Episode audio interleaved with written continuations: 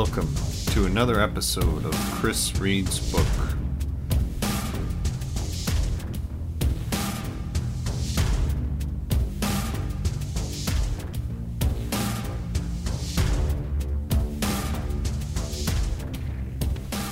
Welcome back to this week's episode. In this week's episode, we will be going through three different chapters. Uh, chapter thirty-nine, Redemption, Chapter forty, Camping, and Chapter forty-one, We Were Scientists Once. Uh, if that concept is like a little odd, you know, Chapter thirty-nine, well, if this is your first time encountering this podcast, that might be why. This is a serial podcast where I, Chris Pullman, am reading to you, my audience. In case you didn't know who you were, I'm I'm the guy reading, you're the audience. Anyway, um, you know, I'm reading chapters to you from my first novel, Mystery and Deceit from Earth to Mars. So, if you've not listened to any of the other episodes of this podcast, if this is your first time here, I would suggest to you that you should go back and get the other episodes of the podcast, not just because I think, you know, my voice sounds awesome. I'm not that self-possessed, uh, but it, it would be good for you to have a grounding in the rest of the book before you listen to these chapters, because they are, they all build on each other like a book would. If you would like to do that, you can head over to iTunes or your favorite podcast application and search for me, Chris Pullman, or for this podcast, Chris Reads Book, and you should be able to find it and subscribe to the feed. If you search for me, you might also find another podcast that I'm doing with my mother-in-law, Whiskey and Mash. That's where we watch episodes of the T V show MASH and review them while drinking some whiskey beverages. Uh, check that out if you so care to. I think it's a pretty good podcast so far. If after listening to this podcast, you feel like you want to talk to me, you want to send a message to me, or you want to join up with me on my social media, head over to narclan inc dot com. That's my website. It's not a clan. It's not an incorporation. That's just the website name that I picked up because I thought it sounded cool. Or you can email me at chrisreadsbook at narclaninc dot com. That will come to me if I get enough of those. I will do a whole uh, episode on, like a mailbag episode, and answer your questions. But that all being said, why don't we go ahead and get right to this week's episode.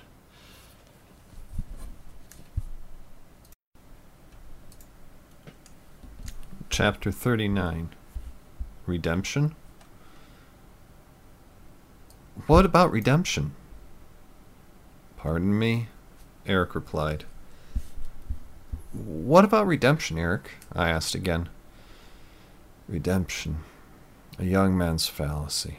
No, I know better. The years I've been alive and the lives I've lived. There is no such thing as redemption, Eric replied. You don't believe in balancing the scales, then? I asked Eric. No, James, I do not. But let me guess. You do. You do because of all the holovids you've seen, and you're probably a fan of the ones from the States. Of course you are. Because you have some half-brain notion that the good guys always come out on top. Well, let me tell you something. Sometimes the darkness is just too pervasive for any light. I've seen that, Eric stated. How can you say that? You fought against those that considered themselves part of the rising darkness, I replied. I also have memories of people from both sides, from both before and after the war. I know the mind of evil, what it's capable of. It's a dark place, Eric. His gaze drifted off, as it so often had during our interviews, as if to some place deep within him. Where do you go at times like this? I asked after a moment or two. When you get that stare about you. I go to a place of memory. he said, slipping into the multi-seeming voice of the chorus. A place of turbulence and conflict, where the different voices within me cry out to be heard and used, their cries eliciting memories that seem as real to me as my own. I waited a second or three, hoping he would quickly come back from his reverie. At previous times in our conversations, I had to take breaks, not for my own sake, but for his, as he, in his own words, regained himself. This time was different. Pensively, I broached, "What else this time?" He looked at me, and through me all at once, with eyes that were simultaneously clear and murky, knowing and confused, young and old. Eric?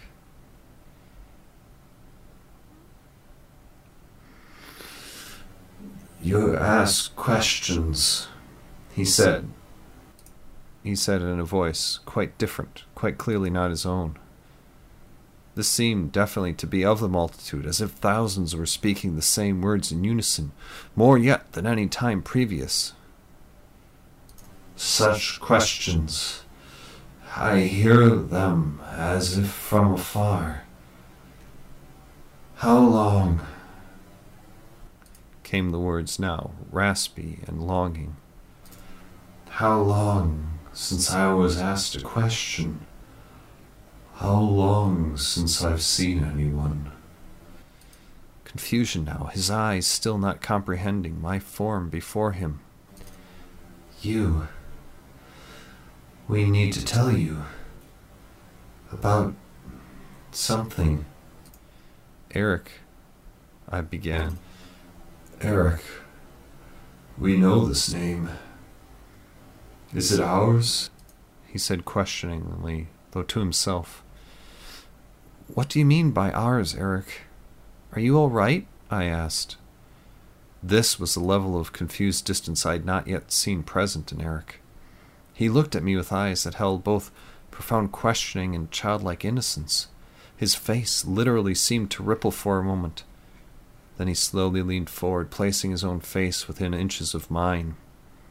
His gaze shifted from first my left eye to my right, then back again, as if searching for something, as if probing my being, believing some deeper truth to be hidden there. You're not one of us, are you? He said without questioning. We are alone. We are the last one. Suddenly clarity and youth snapped into Eric's face again. He grabbed my face with a vice-like grip that I was sure would crush my head completely. You're hurting me, I muttered painfully. You wondered what was inside my head, what I was thinking, he said, his voice now confident and clear. How I thought, if I was being honest, whether or not I was crazy. Right now you're afraid for your life. You feel as if your life is at its end, this crazed man holding it in his hands. I suddenly felt something cold, creeping across my face from Eric's fingers. Your life is not over, but your questions are about to be answered. His gaze locked me solidly in place. My hands were frozen on his forearms where I had put them as he suddenly grasped my face. The cold continued to spread even as everything seemed to slow down. I was aware from out of my peripheral vision that the breeze that had been constant but fair now waved the trees in slow motion, their movements a sort of green ballet. A faint breeze from the air handlers in Eric's house gently lifted a few loose strands of hair across his forehead. The cold had crept all across my body and down into my lungs. I couldn't breathe. Then everything seemed to stop. No movement. My mind blinked even though my body couldn't. A sudden lack of everything enveloped my mind. But only for an instant. Flashes of thought and meaning enveloped me, filling what passed from my consciousness. Images, memories, events, and conversations swirled around me. Words were pictures, family gatherings, sweet songs. Woes found their places, daffodils in the field of forgotten wounds. Even in the best and happiest memories, darkness lurked in the bright shadows. Pictures kept watch over memories of sweet rolls. Pain, so much pain, anger, misunderstanding, they all rushed at me, overwhelmed me like a carpet beneath my feet. Too much information! This is what it's always been like for me. Loomed as something, both voice and nothing. This is my our mind memories. Sang a chorus of trees, so many in splendid green autumnal death, but I can clarify it. Mellowed a light prick ahead of me, behind me. Suddenly I was standing on earth, three times as tall as it was pole to pole. It spun beneath me. Orbiting me stood Eric, facing me as he went.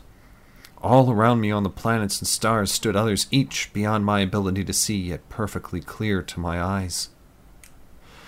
What is this? I asked both aloud and in complete silence. A construct, they all ran out. For your benefit and ours. Teddy Smoker, rang out a single star from the edge. You have no business in this place of gods. Pay no attention to him, said Jupiter. Chaos is there for a reason. Where there are none around him. Chaos? I queried Jupiter. Yes, the destroyer, chimed the chorus of stars through Jupiter. The bringer of darkness, shouted Chaos in a cackle that echoed through the void. The stars dimmed and the planets shrank. Jupiter and Mars, though, glowed the brighter. Thus did the stars and planets return to their normal splendor. Eric, please, I tried, looking over my shoulder and directly ahead, both at the same time as Eric continued his orbit around me. This is my mind, as simple as I can render it. Each planet, each star is a person, each solar system a cluster of memories, each cluster linked by the motion of this entire mind-verse. There are so many stars, so many planets, I marveled as I looked about. Eric's words rang so true I could not help but believe them.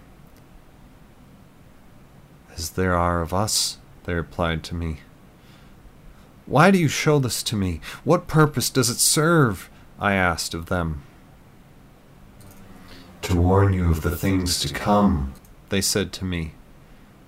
We tried our best, yet failed, intoned Mars, yet facing the dark star. To throw aside the veil in time, completed Eric. Yet they failed, the dark star both mocked and cackled. They failed, as they have failed before. We did not fail before, said the god of gods and the god of war. We stopped you, didn't we? Their voices ringing through the void were neither harsh nor loud, but instead firm and confident and softly sweet. Hearing them brought warmth and understanding and order. But it took you both before. Now only this decrepit old moon is left, and he flees the coming night. I do that, Eric replied, even as an eclipse started to cross his face. He is not at fault, the gods chimed. For if he is, we all are, glowed the chorus. No more at fault than you, James, Eric said, his face blackened by the eclipse.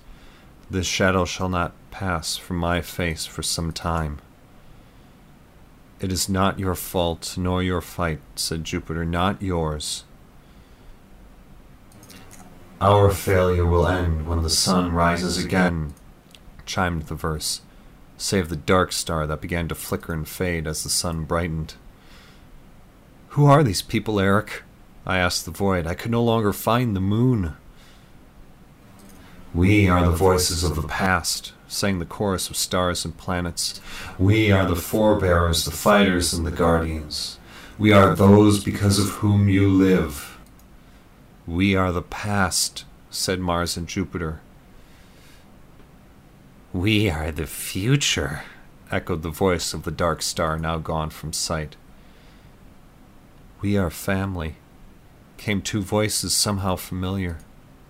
Suddenly a flash of light engulfed the verse. Once again thought and reality twisted around me. Sand in a blender, snow falling from a hot grill, pancakes being made from yarn and cement from oatmeal. A cacophony of images sped past me too quickly to hear. Images so familiar and so strange, a multitude of memories that were at once alien and known flew past my fingertips. I knew if I reached out and caught one by its tail, it would sing a song so sweet that my soul itself would learn its meaning. But my fingers couldn't see the memories flying by to grasp them. The chalkboard before me, full of ever-changing pictures made of a rainbow, was being changed and erased all at once. My mind was overwhelmed. Was I thinking? Was I someone else's thought? If I was someone else's thought and not my own, how could I be aware of it? The flash sublimated to ice. I was awake. I found myself staring into Eric's eyes once more, his hands gently cradling my face before falling away completely. Now I too see both my path and yours, he said. A tear fell from his face, his voice his own. It still dripped with sorrow. He fell back in his chair and turned away from me, looking out the window. He pulled his sweater tighter around him. I could see him suffering silently, his demeanor no longer that of a confident man, that which I had spent the last few days talking to. Who were Mars and Jupiter? I asked. Does it matter? He replied. They stood against the dark star. They seemed to understand what was going on. They always did. Eric sniffed and wiped a tear from his face, passing into quiet meditation. I waited several moments, hoping Eric would again turn back from his self-contemplation, but he did not. I came over and once more took his empty glass, going into the kitchen so that he could be alone with his thoughts and I with mine. I filled both our glasses and took a seat at his kitchen table, setting his glass down, audibly, across from mine. He would hear it and know I was waiting here for him when he was ready. I had done so before. Looking out the window, his small grove of trees triggered me to my own reverie. I closed my eyes, meaning to do my best to recall what I had just been through at the literal hands of Eric Pullman. Instead, I found myself in my mental control room. Long before that day, during sleepless nights, I had built a domed space in my mind. To the front was a view screen, to the back, a door to my personal pit of retired regrets. From the central chair where I was seated, I could access any information my mind possessed, calling it up before me. In this exact moment, though, a curious image played itself on the view screen. I knew instantly that it was there not because of, but in spite of my personal volition. It was me in triplicate. An exterior view, an exploded anatomical view, and a skeletal view augmented with what appeared to be a nervous system. All three slowly rotated laterally through three hundred sixty degrees. Sections of each image flashed yellow or red. Only a few flashed green, those concentrated around my brain and upper spinal cord. I heard something within my mind space then. A skittering. I turned right in the chair and found a new addition to the domed space. A small force field protected archway. Coming toward me from it was some sort of creature. I suddenly panicked, and it stopped. It lowered itself almost completely to the ground and seemed to exude some sort of bass sonic sound, which had a calming effect. Rising, I slowly walked toward the creature. It remained crouched until I knelt beside it. No larger than a small dog or adult cat, it stood on six legs. Its body was flat, most closely resembling some sort of thick tablet. All over its form were very tiny, fine hairs that appeared to move in some sort of breeze. Without fear, I reached out a hand toward it. In a very human expression, it lifted its right part up, a sort of eyebrow raise of curiosity. I stalled my movement, offering it the back of my hand as I would a dog or cat. It came forward, using its front two legs to feel my hand. The hairs on its body were also there on its legs. I could feel them waving over every cell of my offered hand. Seeming to be satisfied, the thing came next to me, standing there, as would a dog prepared for a walk. Sensing our introduction was over, I rose and went back to my chair. It followed, taking up a position between me and the view screen. Once it had settled there, it began pointing with one leg or the other at the screen. As it did so, the images of me began to rotate differently. It was as if this creature were now controlling what I saw. "What are you?" I asked it. It stood on those legs I had taken for its front two. Folding two more of its arms inward toward me, it turned to open itself from me toward the screen. Pointing with what now seemed an arm, it emitted a mechanical, computer-like sound. It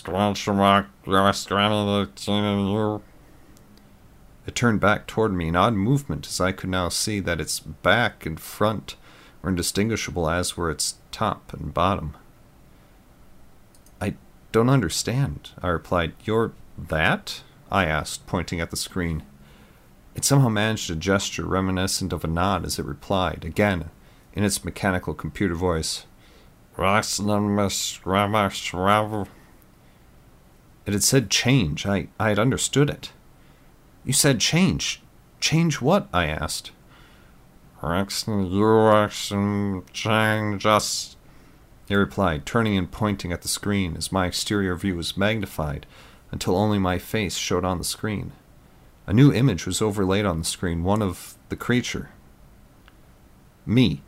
And you. You're changing me. And you." It made the nodding-like gesture again before turning fully to the screen, waving what were now arms toward each other. The image of it shrank away toward the exploded view of me as the exterior view of my body slowly zoomed back to what it had been. It chirped at the screen.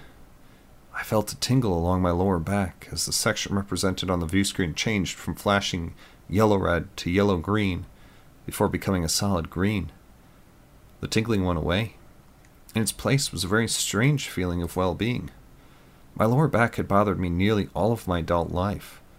My chiropractor had told me, "That's just how you were built. Nothing wrong, really. It's something we could control and mitigate." Now, even from within my mind, I could tell that it felt better. The creature turned back to me, giving me a gesture faintly reminiscent of... "See?" It flopped what appeared to be backward onto all six legs again, its front two once more motioning toward the screen. I watched it a bit longer, thinking that it seemed to grow ever so slightly. More areas of my body's projection were turning green. I closed my mental eyes and opened them to find myself still staring at Eric's trees. Returning my attention back inside the house, I realized Eric was now sitting across from me. "It's different from everyone, how it's experienced. Come, let's return to the living room. We have more to discuss, and my time here grows preciously short." As he began to get up, I reached across the table and grasped his left arm, halting the movement. I wasn't sure what I was about to say, though was confident in the yet confident in the yet to form words. "You did it, didn't you?" I asked. Mirthlessly, Eric replied, "Yes." "The way you had described it, I didn't think it could be done like that," I said. "It couldn't be. Five hundred years ago," he replied. "Why did you do it?" I asked, needing to know. "To prepare you for what happens next." I had a new awareness that the answer to my unasked question, "What's next?" already existed, that I only needed to reach out and grasp the answer. "It's happening so fast," I said. "Part of the advance I made. You're truly beginning to understand now. That's good. But even so, we have to complete our parts in this play. Certain events cannot be changed or avoided," he said. I released his arm. He looked at me for a moment longer with a simple stare. In it wasn't empathy so much as the knowledge of comprehension, not pity, but a sense of brotherhood. Grasping his glass of water, he rose and slowly trudged off toward his living room. "In case I forget to tell you later, In the leftmost cookie jar, I've left something for you. You'll know what it's for when the time comes. As he passed the threshold of the nanite of the kitchen's archway, my mind, calm, one word brought itself sharply into focus in my consciousness. Nanites.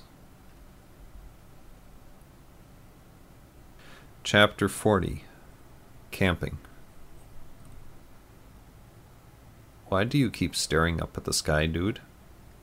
Even though his slight, rum-induced haze was obscuring his mind, Eric knew James was talking to him. Still staring sc- starward, Eric said, I don't know.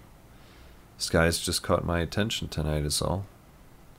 The rum haze felt a bit better now. Eric had stopped drinking a few minutes prior. He still needed to slow down some. Where are you looking anyway? James asked after a sip. Eric pointed with his free hand. Like that helps. Eric smiled, lowering his arm.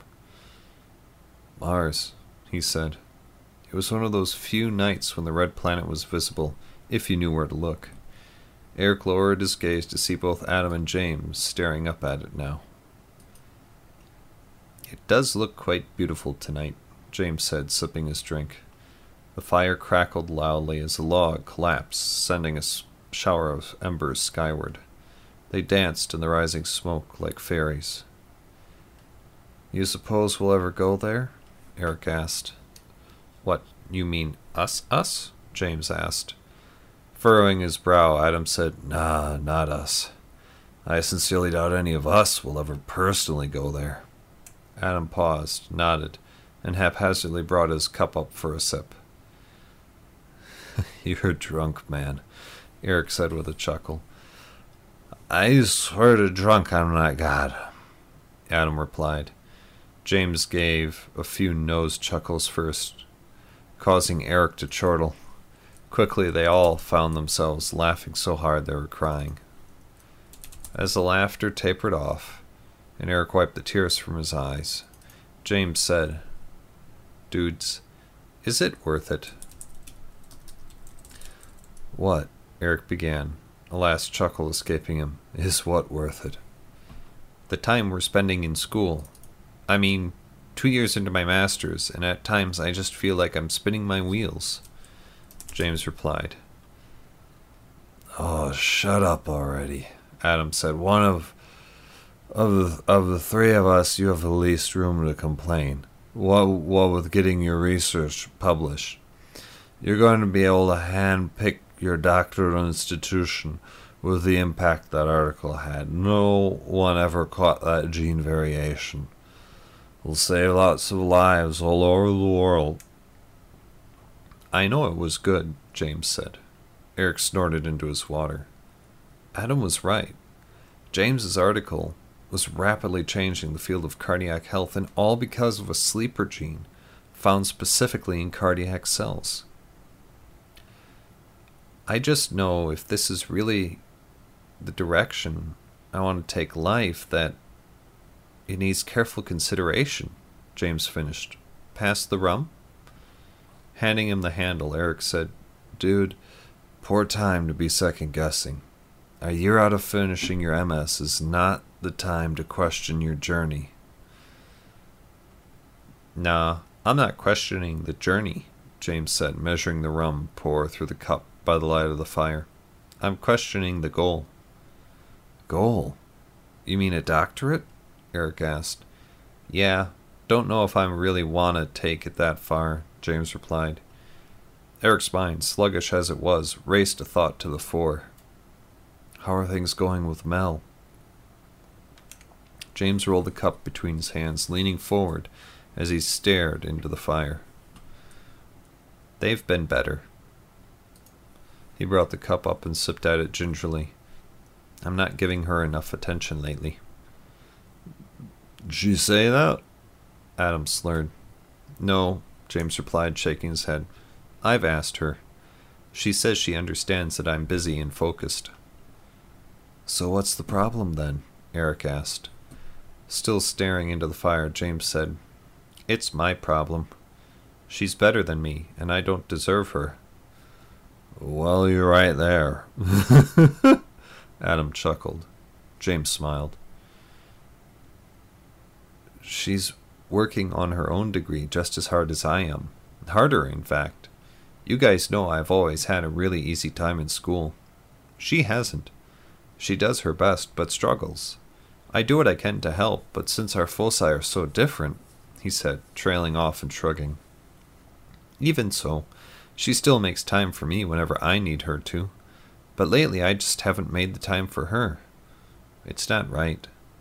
Not just, James said. Hey, dude, Eric said as he leaned toward James, grasping his right bicep. It's okay. Like you say, she knows you're busy. You've got a lot going for you right now that you need to tend to.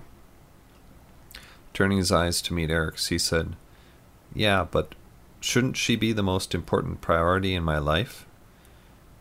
Eric let go of his arm, seeing his point. In twenty years, when someone else had topped his research, she would still be there. Adam shifted his chair around the fire as the winds coming through the trees changed direction, blowing the smoke right into his face. Coughing as he set his chair down, he said, You know, you're both right here. I mean, she's got to understand how it is. She's in the same boat as us. But, I mean, come on. You, you can't be ignoring her that bad. James was again staring at the fire. He picked up his walking stick from earlier in the day and poked at it. I'm sure she still loves me, and I know I still love her.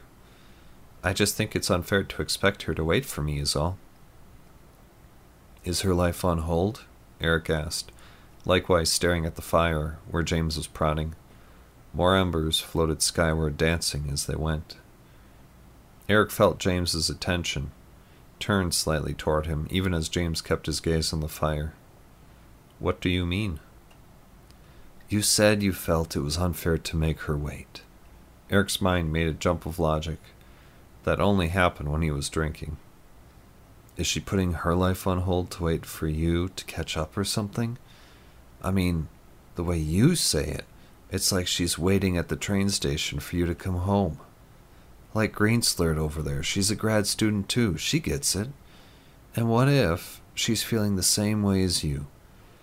You two are so damn similar at times, it wouldn't surprise me if she felt she was neglecting you and, as such, was dropping whatever she had planned for you out of some misplaced sense of guilt.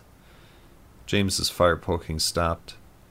Eric looked his way to see him looking back at Eric out of the corner of his eyes. You're not so thick as I dumb you are, are you? James asked with a smile. Adam, breaking the discovery-like mood, said, Fire look low to you? Fire looks low to me. He staggered up, slowly and carefully jerked his way through a half-turn to set his drink on his chair, spilling it as he turned back around and headed over toward the woodpile. Taking up a split log, he made his way back to his chair, stood, assessing the fire, took a half-step forward and dropped the log into it from extended arms. Sparks exploded outward. James and Eric recoiled, shielding their faces as Adam stood and chuckled, saying, Kaboom! Jerk, James laughed. Cut him off, Eric added, chuckling. More rum!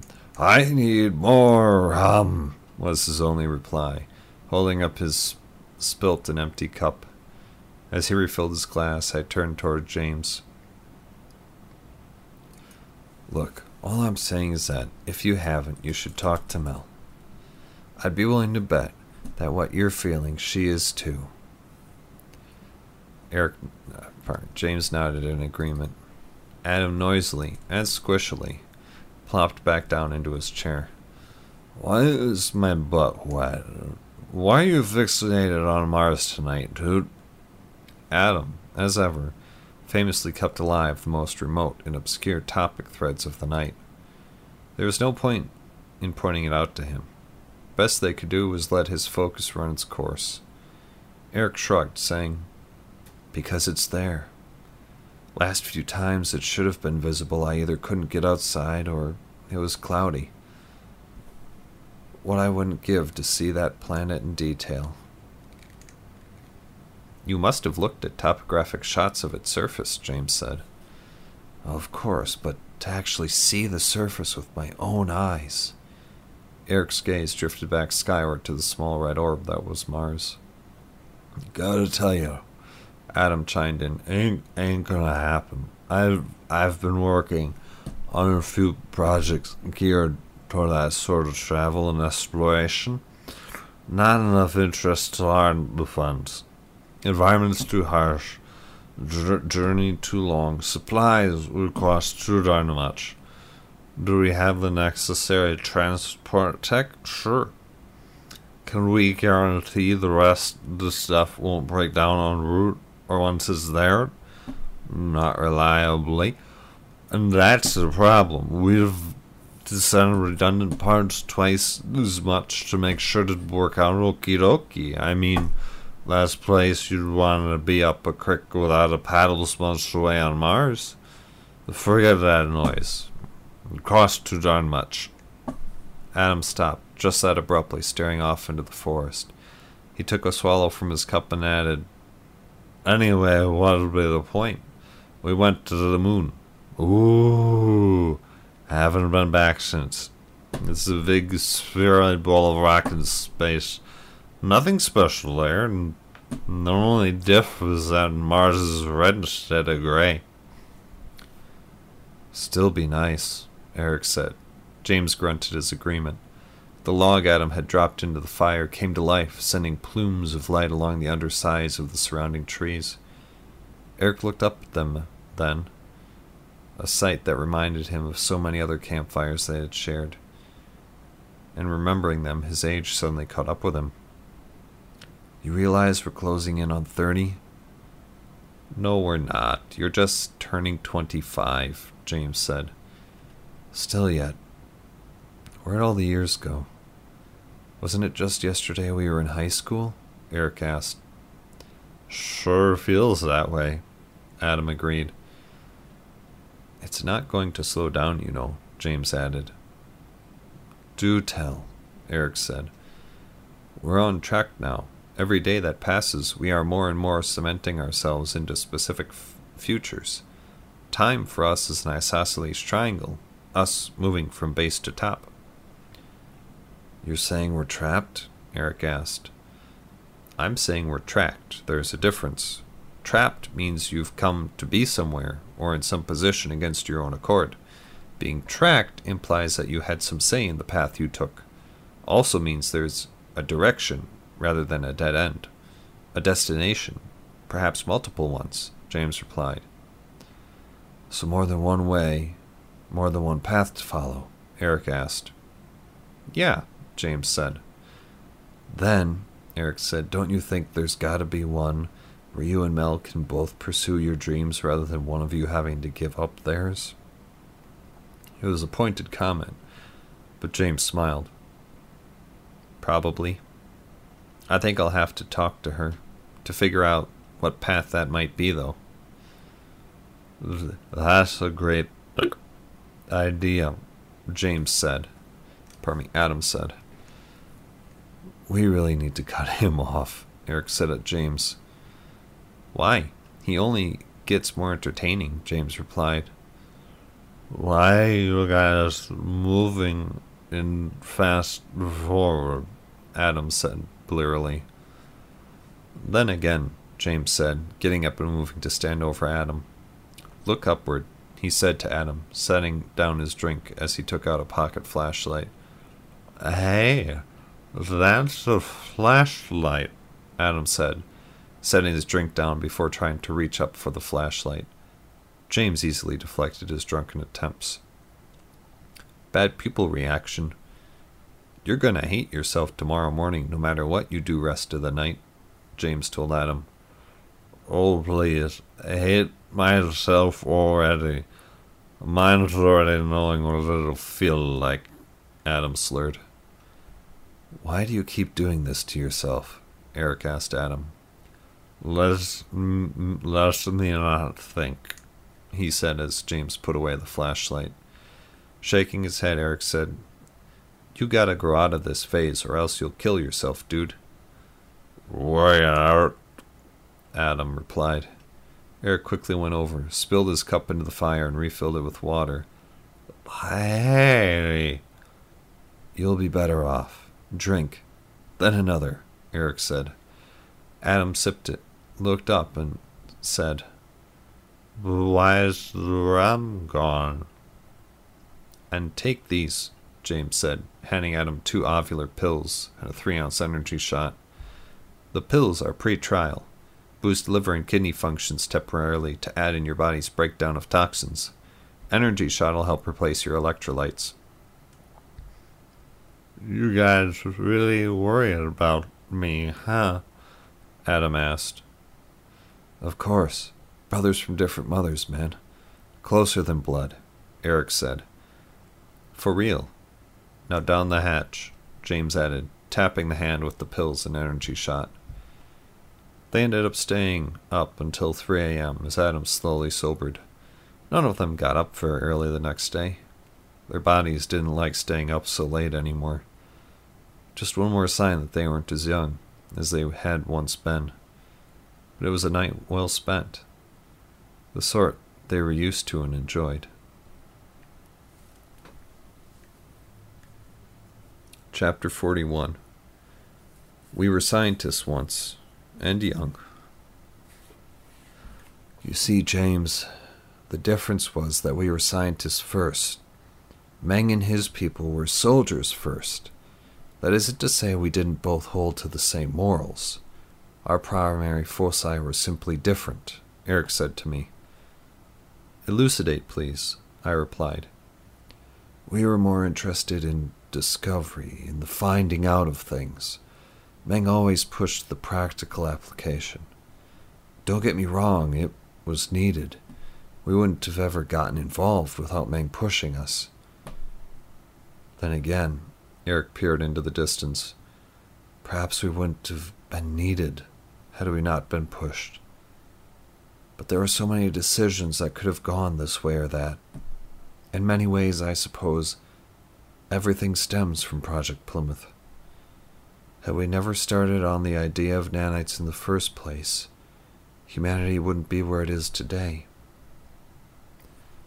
If it hadn't been all of you, certainly it would have been someone else, I said. Eric smiled. There is truth in that, of course.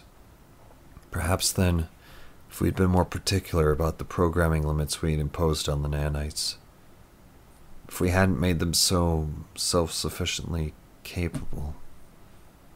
Eric knew the argument was as invalid as his last, as did I. Chaos would still come about as surely as sunrise follows evening. Only the time between would have changed.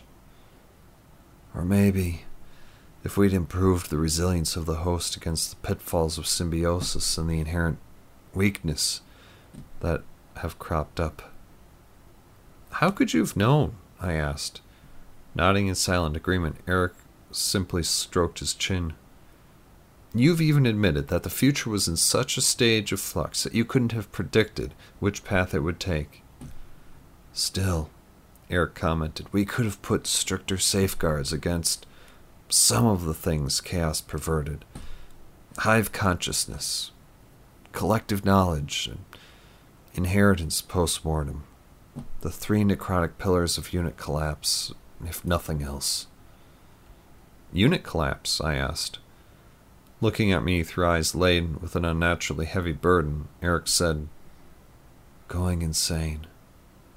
The human mind was built for a single consciousness. When you add information from too many other minds, the brain simply can't deal with it. Then what about you? I asked. Why do you think I act so weird sometimes? It's only been getting worse lately. No, Eric said.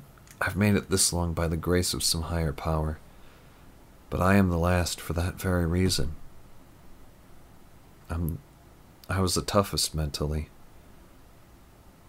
I'm still a bit confused, though. If Chaos did that reprogramming to his own nanites, his own nanitics, how did it make its way into the T D F, I asked. By mistake. Chaos always had his spies in our ranks, though we could never crack his, as, thanks to his hive mind programming, he could tell instantly if somebody wasn't part of his network. Eric replied. So why not send in an operative and have them fully join up? I asked. We tried that. Thing was, Chaos kept a sort of network administrative control over everyone. Once they were part of his hive mind network, he could literally plant thoughts in a person's mind. After a person joined his network as a spy, he simply peered into their minds when they weren't paying attention and planted the thought that they had already turned. Thus it was done, Eric said. But how does that explain how the programming infected the T D F? I asked. One of his, our, turned elites was captured. While we were treating some of Jessica's wounds, she allowed her nanites to resync with our central hive, Eric replied. I thought you said you and James didn't program a hive mind, I asked. We didn't. But everyone in the T D F was still loosely tied together by a central hive, in case we had to, to update the nanitic base code. She tapped into that, and suddenly we were all on the same network. Hive mind it all, Eric stated. Couldn't you have simply reprogrammed the nanites to remove the intrusive code? I asked. We tried, but Chaos had such control at that point that he simply resynced and kept the code in place. So how, when he had such power over everyone, did you defeat him? I asked. After he infected the T D F elites with his code, we introduced a bit of new code of our own. One that was inviolable. Free will. It was so well protected, so encrypted, and so buried that he couldn't program it out. No one could have at that point. Since Chaos's elites' innate base coding gave him near complete control over them, we knew that we needed to forcibly reintroduce free will in order to keep our elites free of his influence. So that's what we did. It was a simple fix, but it did enough, Eric said. But he still knew everything you knew from that point on? I asked. Yes. At that point, though, we already had reached the tipping point of the war. Events had been set into motion in an unstoppable chain. He saw, finally, at that point, that his cause was lost. It was the last piece that drove him mad. Not that he had been stable for some time, but knowing he would lose the insurrection no matter what he did. It was too much for me, Eric said. I had to pause a second in my notes, realizing what I had just heard. I looked at Eric, and he looked at me as though nothing were amiss. Eric, you just said me. Right. You, you said it was too much for me, I repeated. Right, he again affirmed, looking at me quizzically as though I were the one making no sense. Eric, you said it was too much for Chaos, that he went mad, then said that it was too much for you. Without replying, Eric's face seemed to contort in frustration and deep consternation at once. At the same time, a grin that seemed unnaturally wide spread across his face, as he said in a pure voice, one which I had only heard while in Eric's mind, "I know." In those two words was something malevolent and dark, vile and distasteful, and sinister. Eric's face suddenly snapped to a white pallor of grim comprehension. "James," he said, leaning back in his chair and looking at me through the bottom of his eyes, his hands clasping the arms of the chair and pushing him back. "I think we're done for the day." He began to stand up to go somewhere. "Eric, where are you going?" "I need some time alone. I'll be back up tomorrow morning. You know where everything is. Feel free to make yourself something," he finished, getting up and headed toward his basement. With my newly acquired awareness, I could feel that Eric would need more time than normal. Something basic to his person had switched over. His very soul felt as though it were in tumult, undergoing deep and permanent changes. I was stuck there, of course, thanks to the work of the sensors. Even if I hadn't been, though, I would have stayed.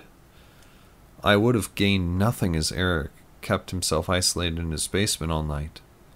All the same, I would have stayed. I went into his kitchen and found myself almost automatically reaching for the utensils I would need for a dish I did not yet know I would make. I found old print cookbooks stashed in a cupboard of Eric's and opened one to a recipe for a vegetable baked casserole.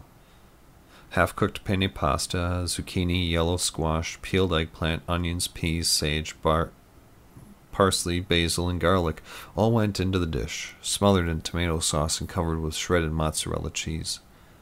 Chopping the vegetables seemed to come naturally to me, which, as I had never really done it before, left me wondering what else Eric's nanites had imparted to me. One answer was clear, as the chops and pops of knife through vegetable to cutting board were brilliantly clear, as was a conversation coming from the rec room in Eric's basement. "He isn't ready yet. He needs training," said one voice. "We're out of time, and besides, the nanites will give him everything he could possibly need," Eric retorted. "Hun, he'll have more help than he could possibly need," said a feminine voice in reply, the same one I could have sworn to have heard echoing Eric's voice earlier. "You do all know this'll be academic soon, right? Everything is coming together just as I'd planned from the beginning." It was that vile, malevolent voice again. "I'm sure you think that," Eric replied. "You know we'll fight you every step of the way," said the voice again. It sounded like James Christopher. "You may, but he'll fail," said the vile voice. "You suddenly prescient?" Eric asked snidely. "You know exactly what I am, and what I'm capable of, perhaps better than anyone else here," the vile voice replied. That voice made me cringe, seeming to be evil by nature. "You have plans, but so do we," replied the James-like voice. "Oh? Tell me of them," said the vile one. "You'll find out soon enough," said the voice who had called the James voice Hun. I let the conversation drift into the background as I finished cutting the vegetables and spread them on a pan to broil. As I did so, I went outside. I went out into the living room and found myself drawn to Eric's plants. There were a few that could stand to be paid a bit of attention. Having nothing else to do until the veggies were done broiling, I tended them. As I did so, I came to realize how Eric found the process relaxing. To subtly affect such delicate organisms as these, and know that long-term, even the most basic care could yield huge returns, was extremely satisfying. Suddenly, remembering that the penne needed to be half-cooked before being mixed with the broiled veggies, I rushed back into the kitchen. With the vegetables already in the oven, I had to act quickly to have everything turn out right. I lowered the oven temperature, put a glass bowl of water in Eric's microwave oven, while also heating up a large pot on his stove. Again, I caught myself wondering how I knew to do such things. All my food to, to this point in my life had been made by someone else or by synth. These were, for my level of food preparation skills, very advanced concepts. The microwave chimed after a couple minutes. I carefully took the bowl and poured the water into the preheated pot. It initially hissed in protest, but quickly began to boil. Reaching to my left, I found a container of homemade penne pasta and dumped it into the water. It would thankfully take only a few minutes to cook the pasta halfway. Thankfully, as the veggies were now nearly ready to be mixed with the pasta and tomato sauce. Putting everything together, I grated some of Eric's white cheese on top. Putting the dish in the oven, I looked around for something else with which to keep myself occupied while it finished cooking. I could bring my note tab journaling up to speed, but I knew I would have time before falling to sleep tonight. Looking out the kitchen's window, I could make out places where the trees and garden plants in Eric's backyard could use attention. As I opened the back door, I once more picked up some conversation from downstairs. This is a risky plan, Eric. This was a new voice. At once it sounded commanding, yet genial. I know, I know, but I can't hold him back much longer. He's going to overwhelm me before our long plan can complete itself. We need this to work. I can see what you mean. We need James now. Replied the James Christopher-like voice. And anyway, I've been digging around in Hall's mind for the past few days as he thought he was interviewing me. He's capable. My mind snapped several disparate pieces of information together at once. I slowly exited the house into Eric's backyard, allowing my body to tend some of the plants while my mind fit the puzzle pieces together. During a few of his stories, Eric had related that Melinda's mind reading ability often felt like a tugging on one's head. Reflecting on the past couple days, I could easily make out several times when my head had felt tight. Searching my body's memory, now readily accessible, I found that something from outside myself had been probing it for specific traits and markers. Eric had been testing me the whole time. Even as far back as when I met him in L and H, he'd been testing me.